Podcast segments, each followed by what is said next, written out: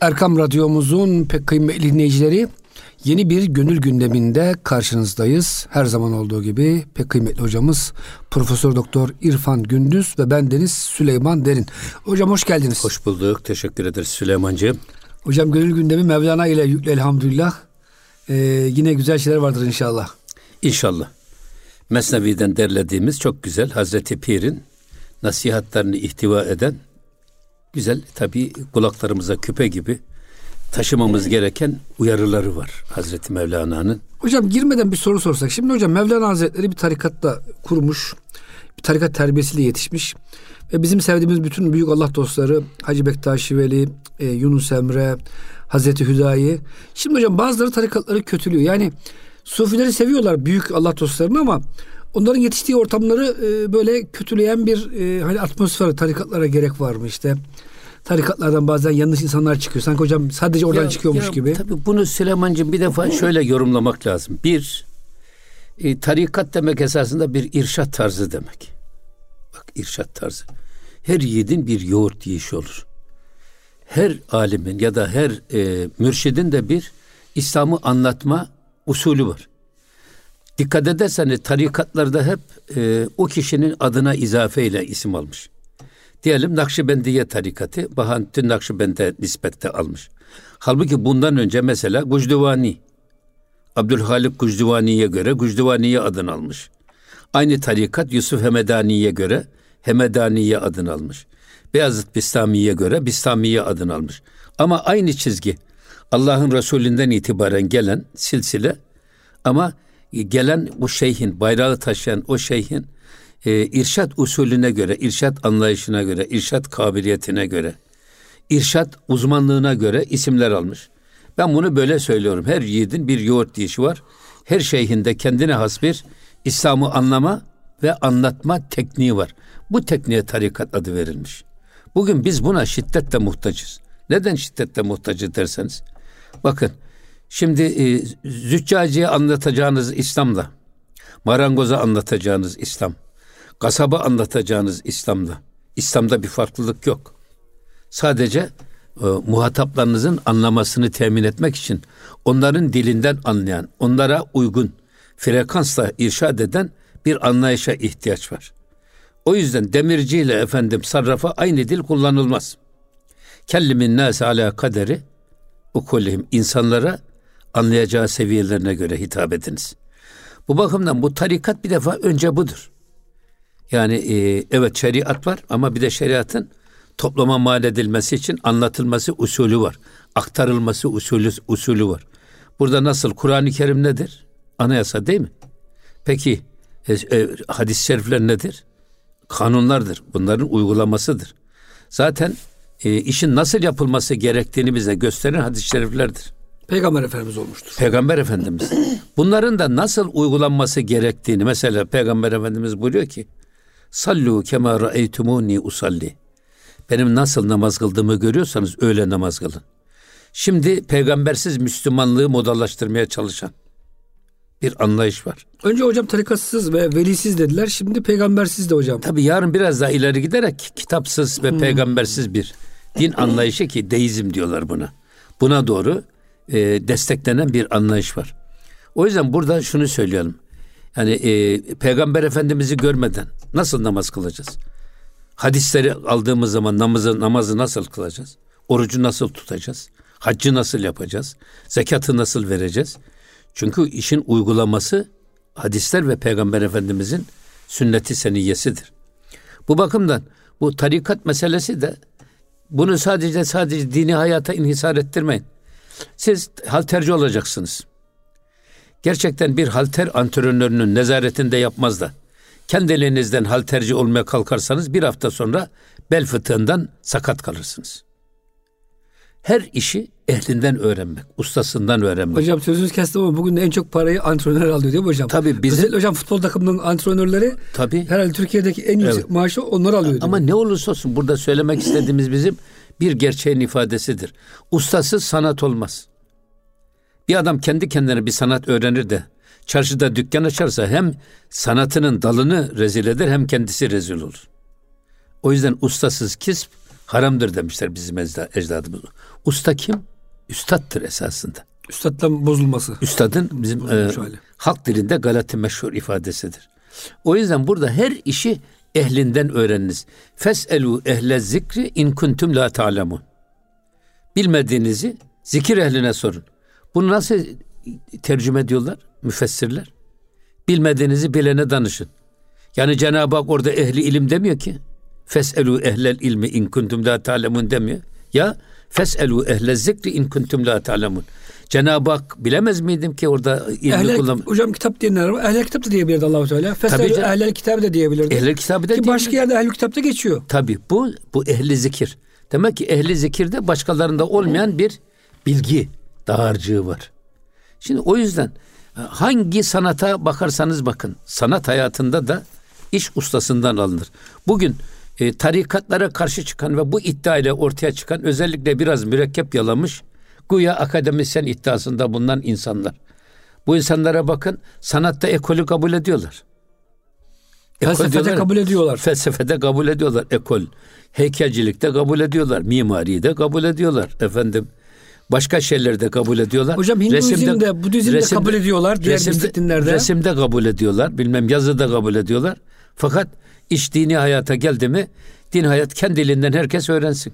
Yani biz çok büyük bilgiliyiz. Biz kendimize yeteriz. Halbuki psikolojisi. Bakın halbuki burada e, Cenab-ı Hak bu konuda bize diyor ki e, ilmi ilmi alın, ilim öğrenin. Bu Fars talebül ilim. Ama kimden öğreneceğiz biz? Ehli ilimden öğreneceğiz. İlim ehli. Sadece bilmek yeter mi? Bilen ve yaşayan diyelim hocam buna biz. Tabi. Alim ve arif. Hatta şeyde e, e, İbnül Arabi Hazretleri o Bakara suresinin ilk e, ayetleri müminleri tanıtıyor. Daha sonra münafıklara geçiyor. Münafıkların tanımına geçen ayetlerde bir ifade var. Ellezine yaktaune ma emerallahu bihi en yusale. Allah'ın birleştirilmesini emrettiğini münafıklar ayırırlar. Birbirinden koparırlar. Ne bu? Cenab-ı Hak pek çok ayet-i kerimede. İnnellezine amenu hemen arkasından ve amelü salihat geliyor. Allah imanla ameli salihi birleştirmeyi emrediyor ama münafık bu birleştirilmesi emredeni ayırır. Ya inanır yaşamaz, inanır görünür yaşamaz ya da yaşar görünür inanmaz. Yaşar görünür inanmaz. İşte münafık budur esasında. Halbuki burada iman sadece amelle değil, ameli salihle süslenmesi gerekir. Salih amel.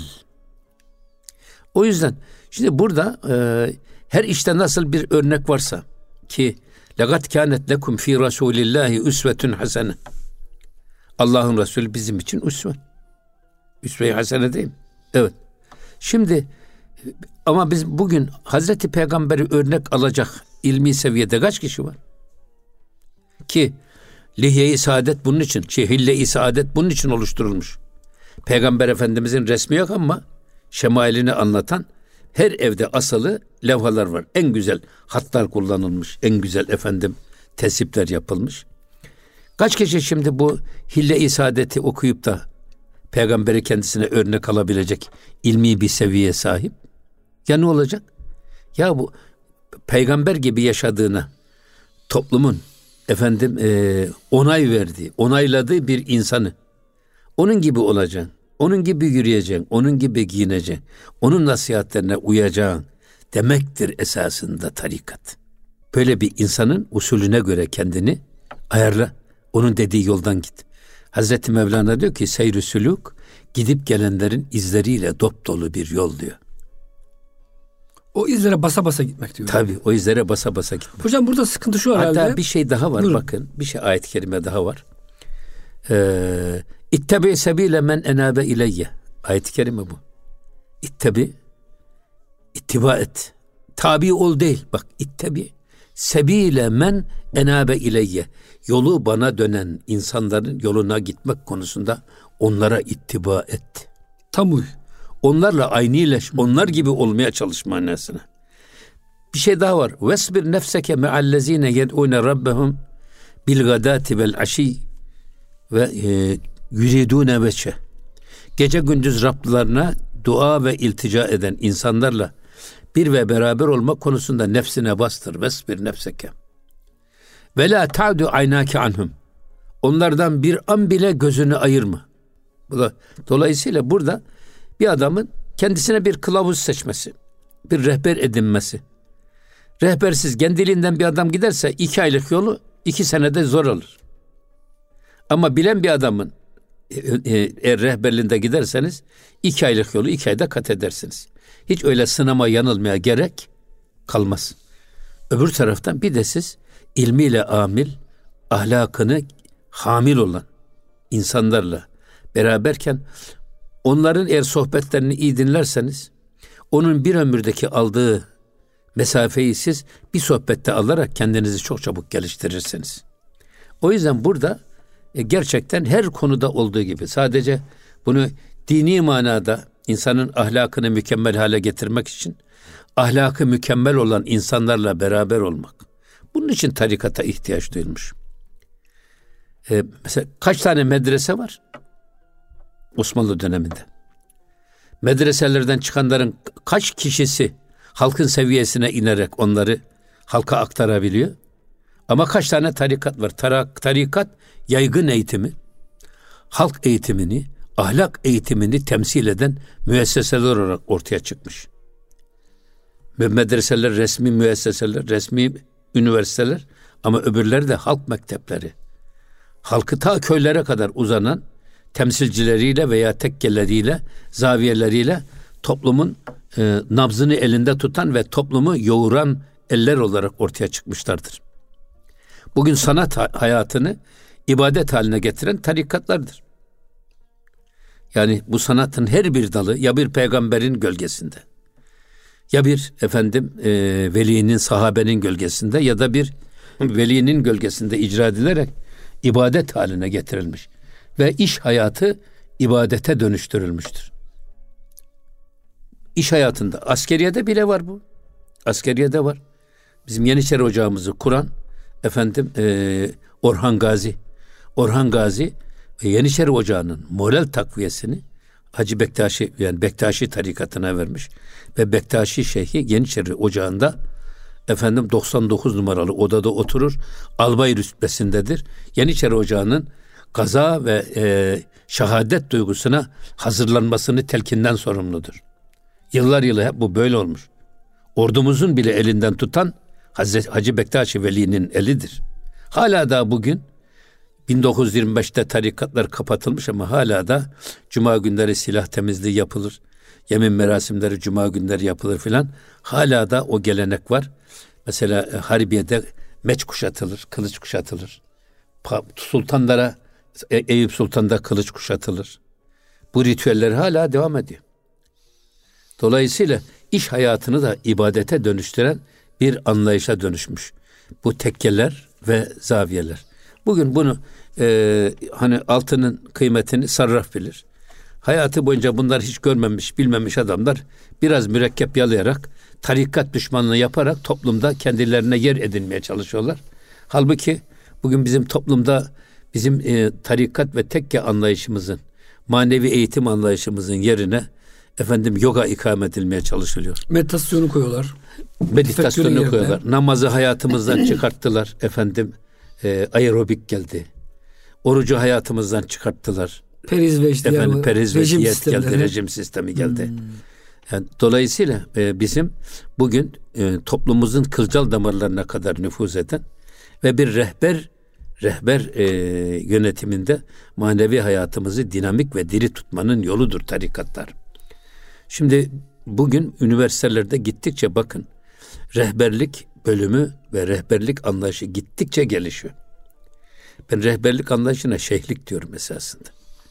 Şimdi ben bakıyorum. Seküler bir şeyhlik hocam. Es, es, eskiden e, bu e, tarikat meşayihinin toplumda doldurduğu yeri e, boşluğu doldurmak üzere şimdi yaşam koçu, yok aile koçu, yok bilmem ne koçu bir sürü koçlar çıkmaya başladı. Terapistler. Evet. bir sürü şeyler çıkmaya başladı. E, ve bunlar da yanlış e, anlayış, yanlış düşünce dünyalarıyla toplumu sapkınlığa sürüklüyorlar. O yüzden burada e, bizim söylemek istediğimiz konu şu. E, pedagojide rehberlik nedir derseniz kişi e, ilmi verilerin bireysel sunumu diye tarif ediyorlar. Şimdi siz 50 kişilik bir sınıfa ders anlatıyorsunuz. Bu sınıfta kaç kişi e, sizin istediğiniz gibi ya da sizin anladığınız gibi konuya vakıf olmuştur? Belki 3-5 kişi. Halbuki burada asıl olan siz bir kişi derse girdiniz. Dersten çıkarken 60 kişi olarak çıkmanız lazım. 60 kişinin kendi seviyenizde o konuda bilgi sahibi olabilmesi için işte bu verileri bireysel sunum, rehberlik buna dönüyor bugün. Bu gittikçe de rehberlik, rehber hocalık önem kazanmaya başladı. Mesela bizim e, yüksek lisansta yok ama doktorada ne var? Danışman hoca yok mu? Var. Niye danışman hocaya ihtiyaç var? Supervisor. Bizim. Allah razı olsun. Bizim Mustafa Tarlalı hocamız benim danışman hocamdı. Daha hiçbir konuya girmeden bana bir soru sordu. Şimdiye kadar okuduğun tasavvuf kitapları hangisi diye ben de çıkarttım. Hoca dedi ki ya dedi e, sen dedi daha 10 sene sonra okuman gereken kitapları şimdi okumuşsun. Ama şimdi okuman gereken kitapları da hiç okumamışsın. Anladım ki kitap seçmek, kitap okumak konusunda bile bir rehbere ihtiyaç var. Kendi kendimize arayıp bulmaya çalışırsak yolu bazen çıkmaz sokağa gireriz, oradan çıkarız. Bir başka çıkmaz sokağa gireriz. Halbuki böyle bir bilenin nezaretinde, onun işareti istikametinde yürüdüğümüz zamanda çok kısa mesafede yol kat ederiz. O yüzden tarikatı böyle anlamak lazım. Bir, öncü ve lider, kılavuz, rehber hangi konuda? Bize ahlak konusunda, din konusunda, dinin yaşanması konusunda. Şimdi ben futbolda şeyh arayacak olsam kimi şeyh edinirim? Ya Ronaldo'yu edinirim ya da Messi'yi edinirim. Çünkü bu işin piri o. Dünyada herkes buna söylüyor. Güreşte ben kimi e, pir edinirim? Yaşar Doğu'yu pir edinirim. Efendim ya da Mustafa Dağıstanlı, Gazanfer Bilge bunlar bu işin piri. Veya işte dedim şimdi Taha Akgül ya da işte e, Rıza Kayat mesela. Her işin en iyi ustası kimse onu şeyh edinmek, onun rehberliğinde çok daha bayrağı teslim alıp daha ileriye götürmek. Bu manada buna zaruret derecesinde ihtiyaç var. Ve hatta hocam bugün e, eskiye göre daha çok ihtiyaç var. Çünkü hocam pek çok gelenek ve göreneğimiz de kayboldu maalesef bu modernizmle beraber. Hocam inşallah ikinci bölümde gireceğiz artık Mevlana Hazretlerine. Evet. E, bu bölümde hocam tasavvuf niye gerekli? E, tarikatlar lüzumlu mu lüzumsuz mu? Bunu tartışmış Bilmiyorum yani bunu yani bilmem yeterli olabildim yani bu açıklamalarımız. E, hocam Allah razı olsun güzel açıkladınız. Belki hocam e, şunu belki ikinci bölümde biraz tartışalım. Hocam bu işi yapanlar e, iyi değil de kötü örnekler göstererek önümüze çıkıyorlar. Sanki hocam hiç dünyada kötü doktor, kötü mühendis, kötü mimar yokmuş gibi. Ya bir defa. Tarikatlar Ya- hocam ya- gelince Ya, ya Süleyman'cığım şimdi bak bizim mecellemizin 100 tane temel kaidesinden birisi batıl makaysun aleyh olamaz. e, kötüsü ölçü Hiçbir olamaz. yanlış ölçü alınamaz. Eyvallah. Ya, Ya filan adam yanlış yapıyor diyerek sen de yanlış yapamazsın. hocam bir Kayserili hata yapsa bütün Kayserili'yi mi suçlayacağız? Olmaz öyle bir şey olur mu? Hocam mesela bu yani şey satıyorlar bu hani alkol ve bazıları bu sahtesini üretiyor hocam. Her sene belki yüzlerce insan ölüyor Türkiye'de. Hiç Ama- kimse ama hiç bu işi yasaklayalım demiyorlar. Hiç karşı çıkmıyor. Yani bu kadar açık değil mi hocam bu iş? hocam çok teşekkür ediyoruz. İnşallah ikinci bölümde hocam e, Mevlana'nın e, gündemine gireriz inşallah. Muhterem dinleyicilerimiz gönül gündemimiz bütün hızıyla devam ediyor. Lütfen bizden ayrılmayın. Kısa bir araya giriyoruz. Erkam Radyomuzun pek kıymetli dinleyicileri Gönül Gündemi'nin ikinci bölümünde karşınızdayız. Profesör Doktor İrfan Gündüz hocamız ve bendeniz Süleyman Derin. Evet hocam şimdi Mevlana'ya girelim inşallah. Tabii Ee, şimdi Süleymancı esas e, bir e, bedevi bir bey, beyefendiyle karısı arasındaki geçen esasında bir hikayeyi anlatıyor Hazreti Mevlana. Her defasında hatırlatıyoruz değerli dinleyicilerimize. Diyoruz ki bak bu e, bedevi bir beyefendiyle hanım arasında geçen bir mesele değil. Akıl ile, ruh ile nefs arasında geçen bir mücadeledir. Burada bedevi beyefendi dediğimiz ruhu temsil eden ve e, kemale doğru yürüyen, aklıyla, imanıyla hareket eden bir anlayış. Sanki burada Hazreti Mevlana bu karı koca arasındaki hikayeyi anlatırken bir seyri sülük günlüğünü anlatıyor. Bir manevi terakki yolunun basamaklarını anlatıyor. Yani insanın ahlaken kemale ermesinin, manen e, ilerlemesinin hani kişisel gelişim diyorlar ya. Evet Bu hocam. kişisel gel, kişisel gelişimin sanki hayata nasıl yansıdığını anlatmak üzere böyle bir benzetme yapmış.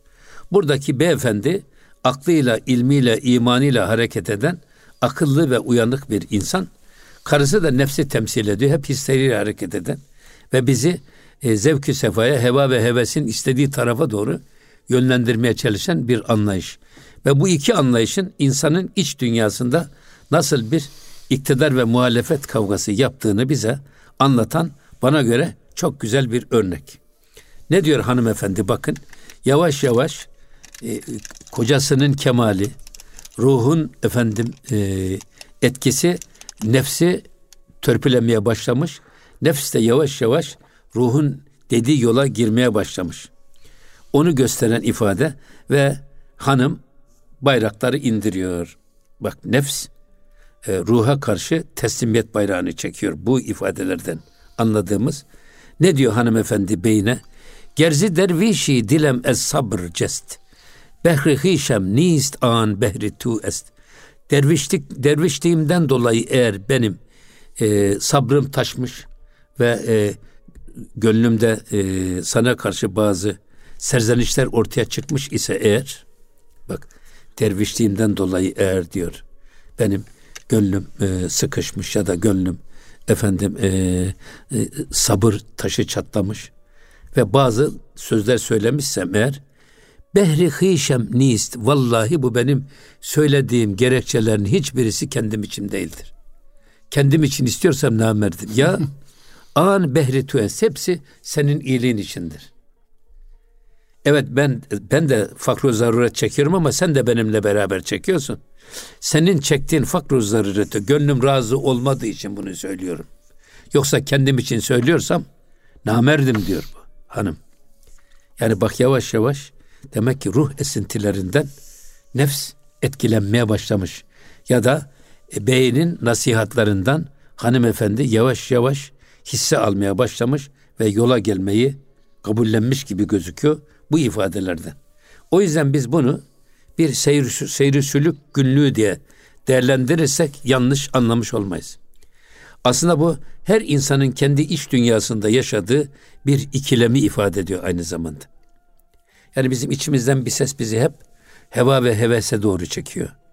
Ya işte bak elin adamını görmüyor mu? Şunların yaşadığı hale bak. Bizim Kayseri'de bir şey var. Adema vardı. Allah rahmet eylesin. Ee, bir de işte böyle bir gariban düven önünde oturmuş Ramazan'da ikindi vakti. Adema'nın arabası var düven önünde. Şavrili araba. Bir geliyor. Önden bir koruma çıkıyor.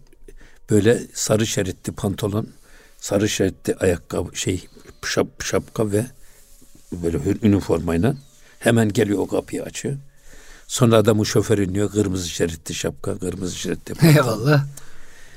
Demiş ki o da Ramazan ya Ramazan'da tabi iftarı bekliyor şimdi ikindiden sonra. Hey Allah'ım demiş ya.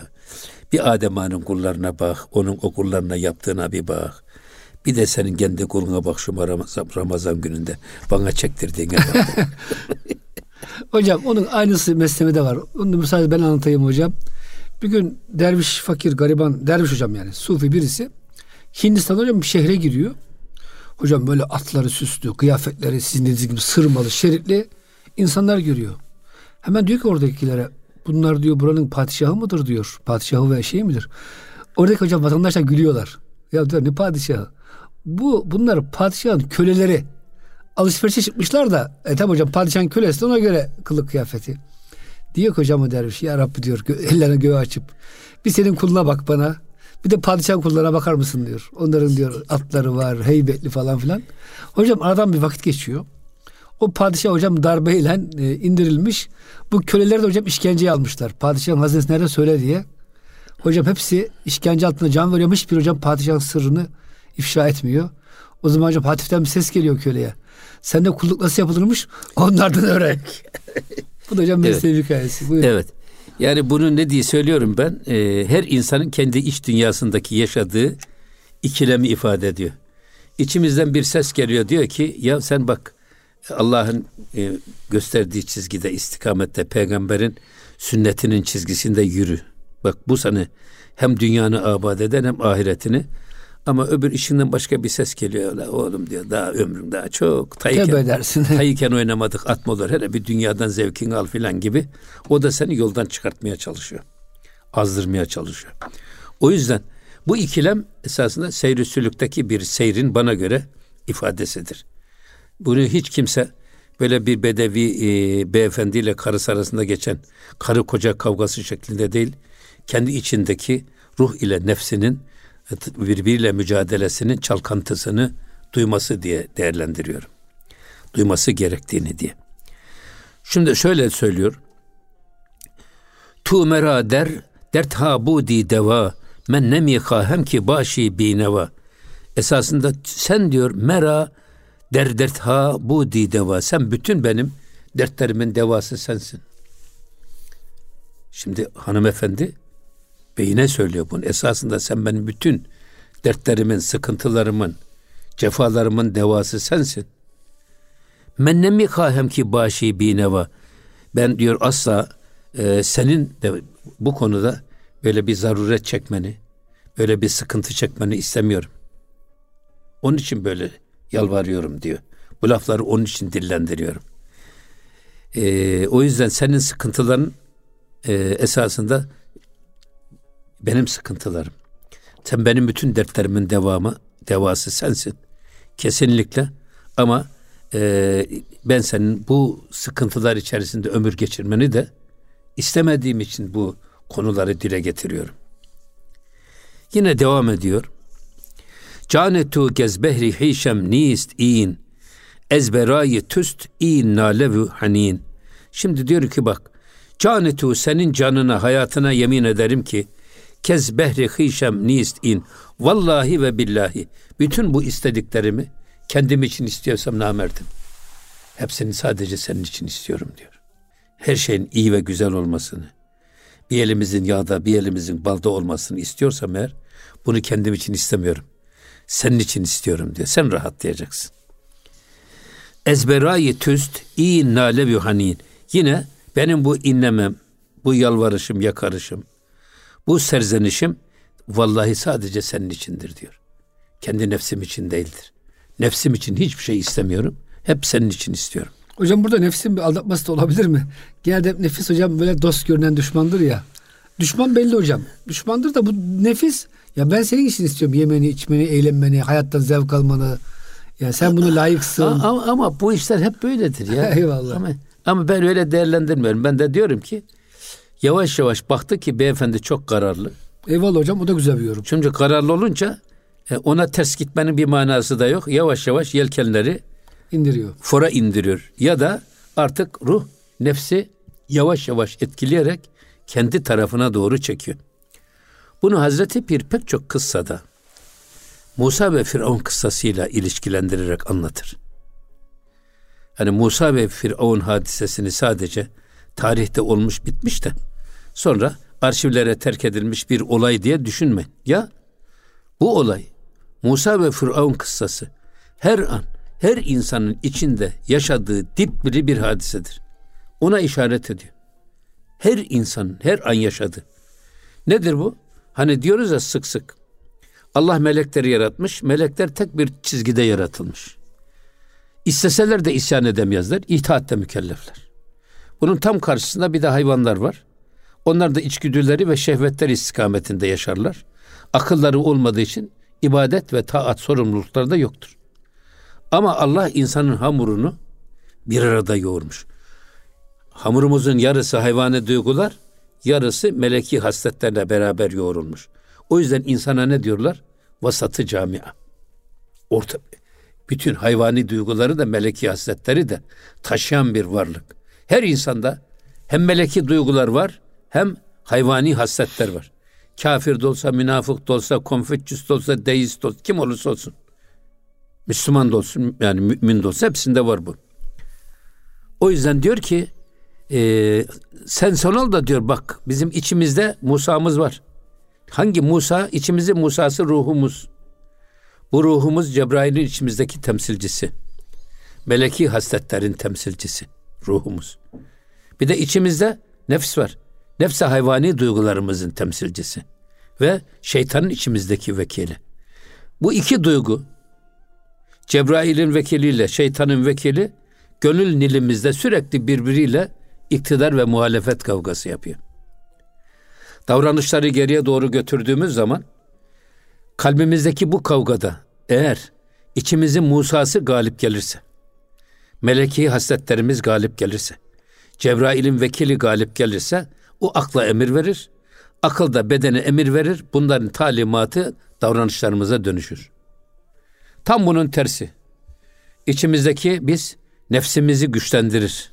İçimizin firavununu diriltir. Musa'mızı boğarsak. Ruhumuza galip getirirsek eğer. Hayvani duygularımız gönlümüzde hakim olursa o da akla emir verir. Akıl da bedene talimat vererek gelen emirler davranışlara dönüşür.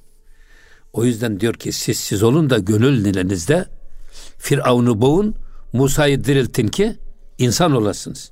Eğer bir insan gönül nilinde Musa'yı diriltir de eğer Firavun'u boğarsa o adam Cebrail'den daha yüce bir varlık olur. Çünkü Cebrail'in içinde direnen bir düşmanı yok. İbadet ve taatlere karşı onları engelleyen hiçbir dürtü yok. Ama biz insanda nefsimiz var. Biz onu yenerek Allah'ın çizgisine giriyoruz. O istikamete doğru yürüyoruz. O yüzden biz Cebrail'den daha önce bir varlığız. Ama tam tersi Firavun'u diriltir de eğer içimizde, gönül elimizde Musa'yı boğarsak en adi, en vahşi canavardan daha tehlikeli bir varlığa dönüşürüz. İşte burada esas bunları anlatıyor. Şey, Eyvallah hocam. Ee, yine devam ediyor. Cane tu kes behri hişem nist in. Ezberayi tust in nale hanin. Zaten burayı söyledik.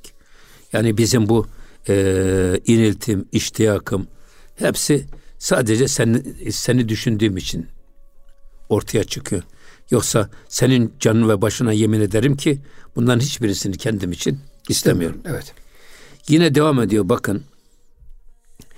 Hişi men vallahi behri hişi tu her nefes hahet ki miret pişutu.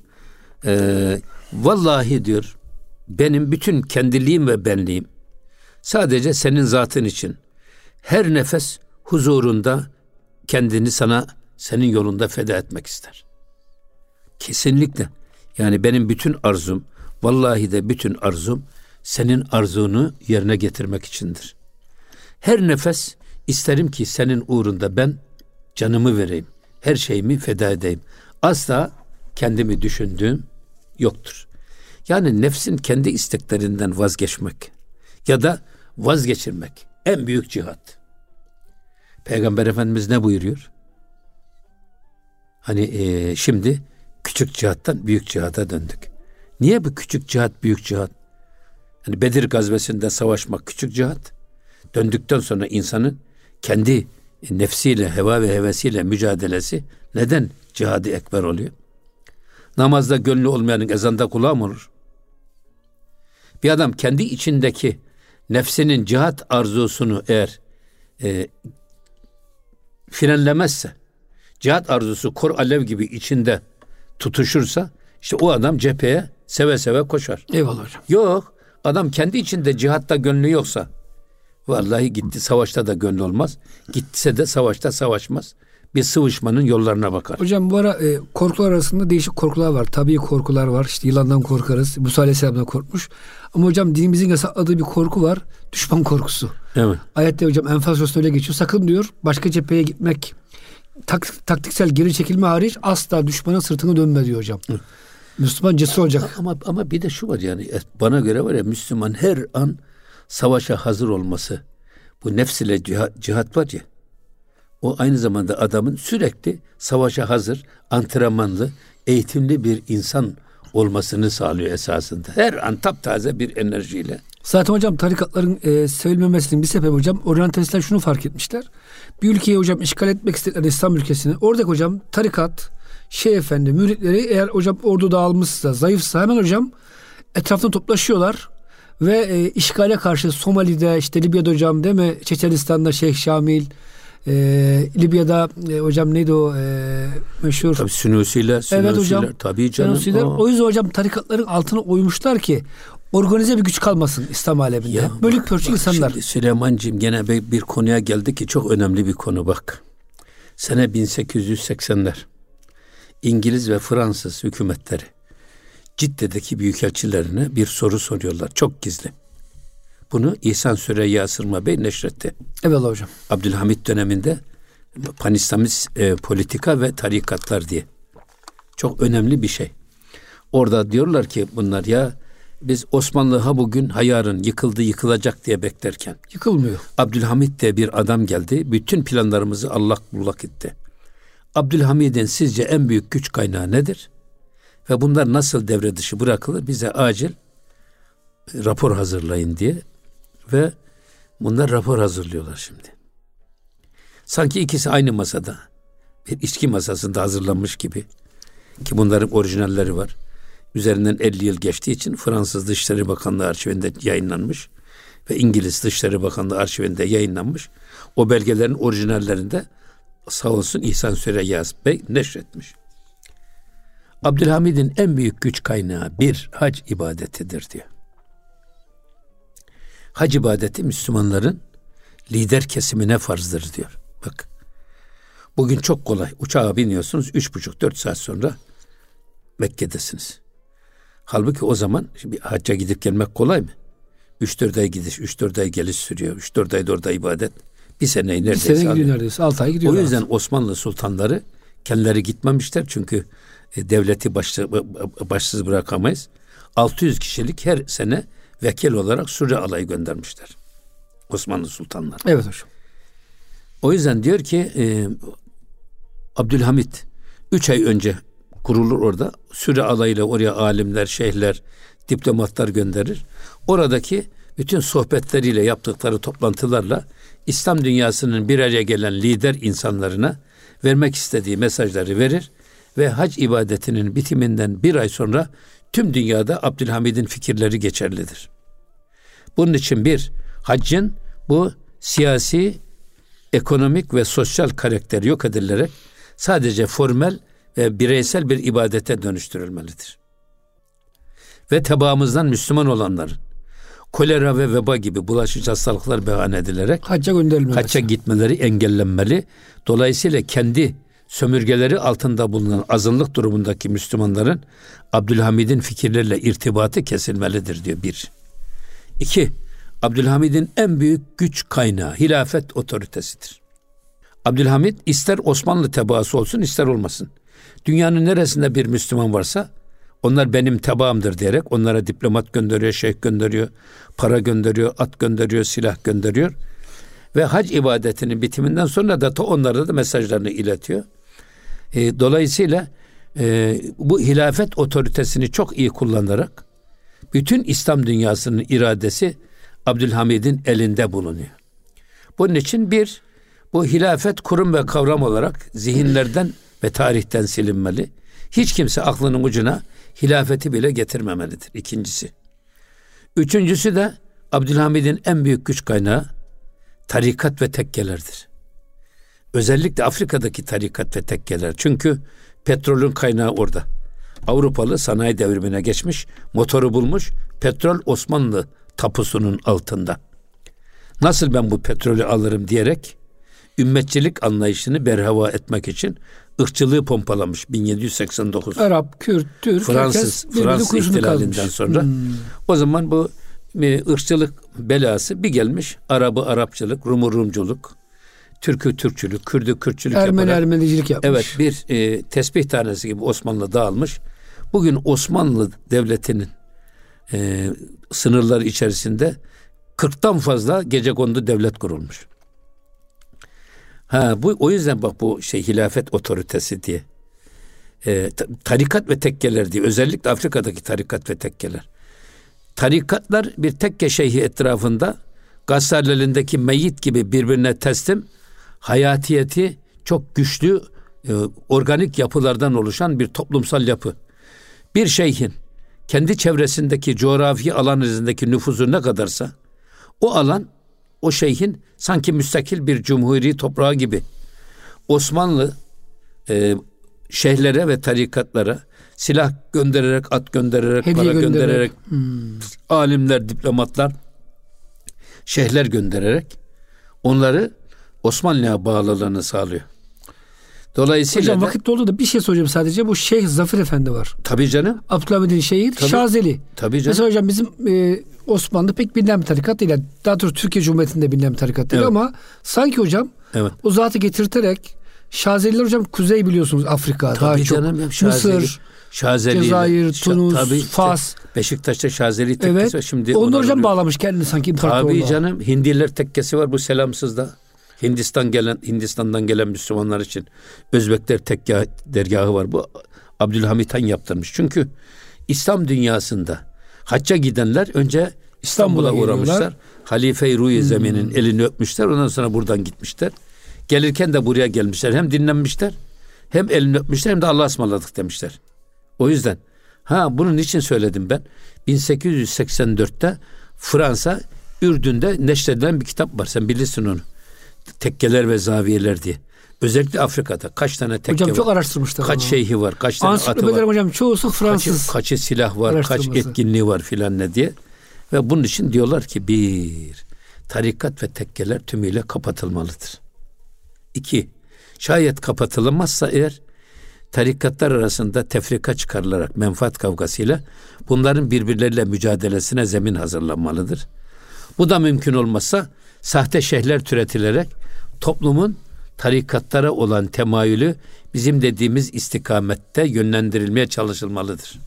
Bugün üç maddenin üçü de uygulanmıştır, hayata geçirilmiştir. Maalesef hocam başarılı da olmuş. Evet Maalesef. o yüzden yani tekkelere bu yüzden girdik Eyvallah. biz. Hocam çok teşekkür ediyoruz. Konu çok güzeldi ama inşallah hocam haftaya devam edelim isterseniz. İnşallah. Muhterem dinleyicilerimiz gönül gündeminde bize verilen sürenin sonuna geldik. Bir sonraki haftada buluşuncaya kadar Allah'a emanet olun. Hoşçakalın efendim.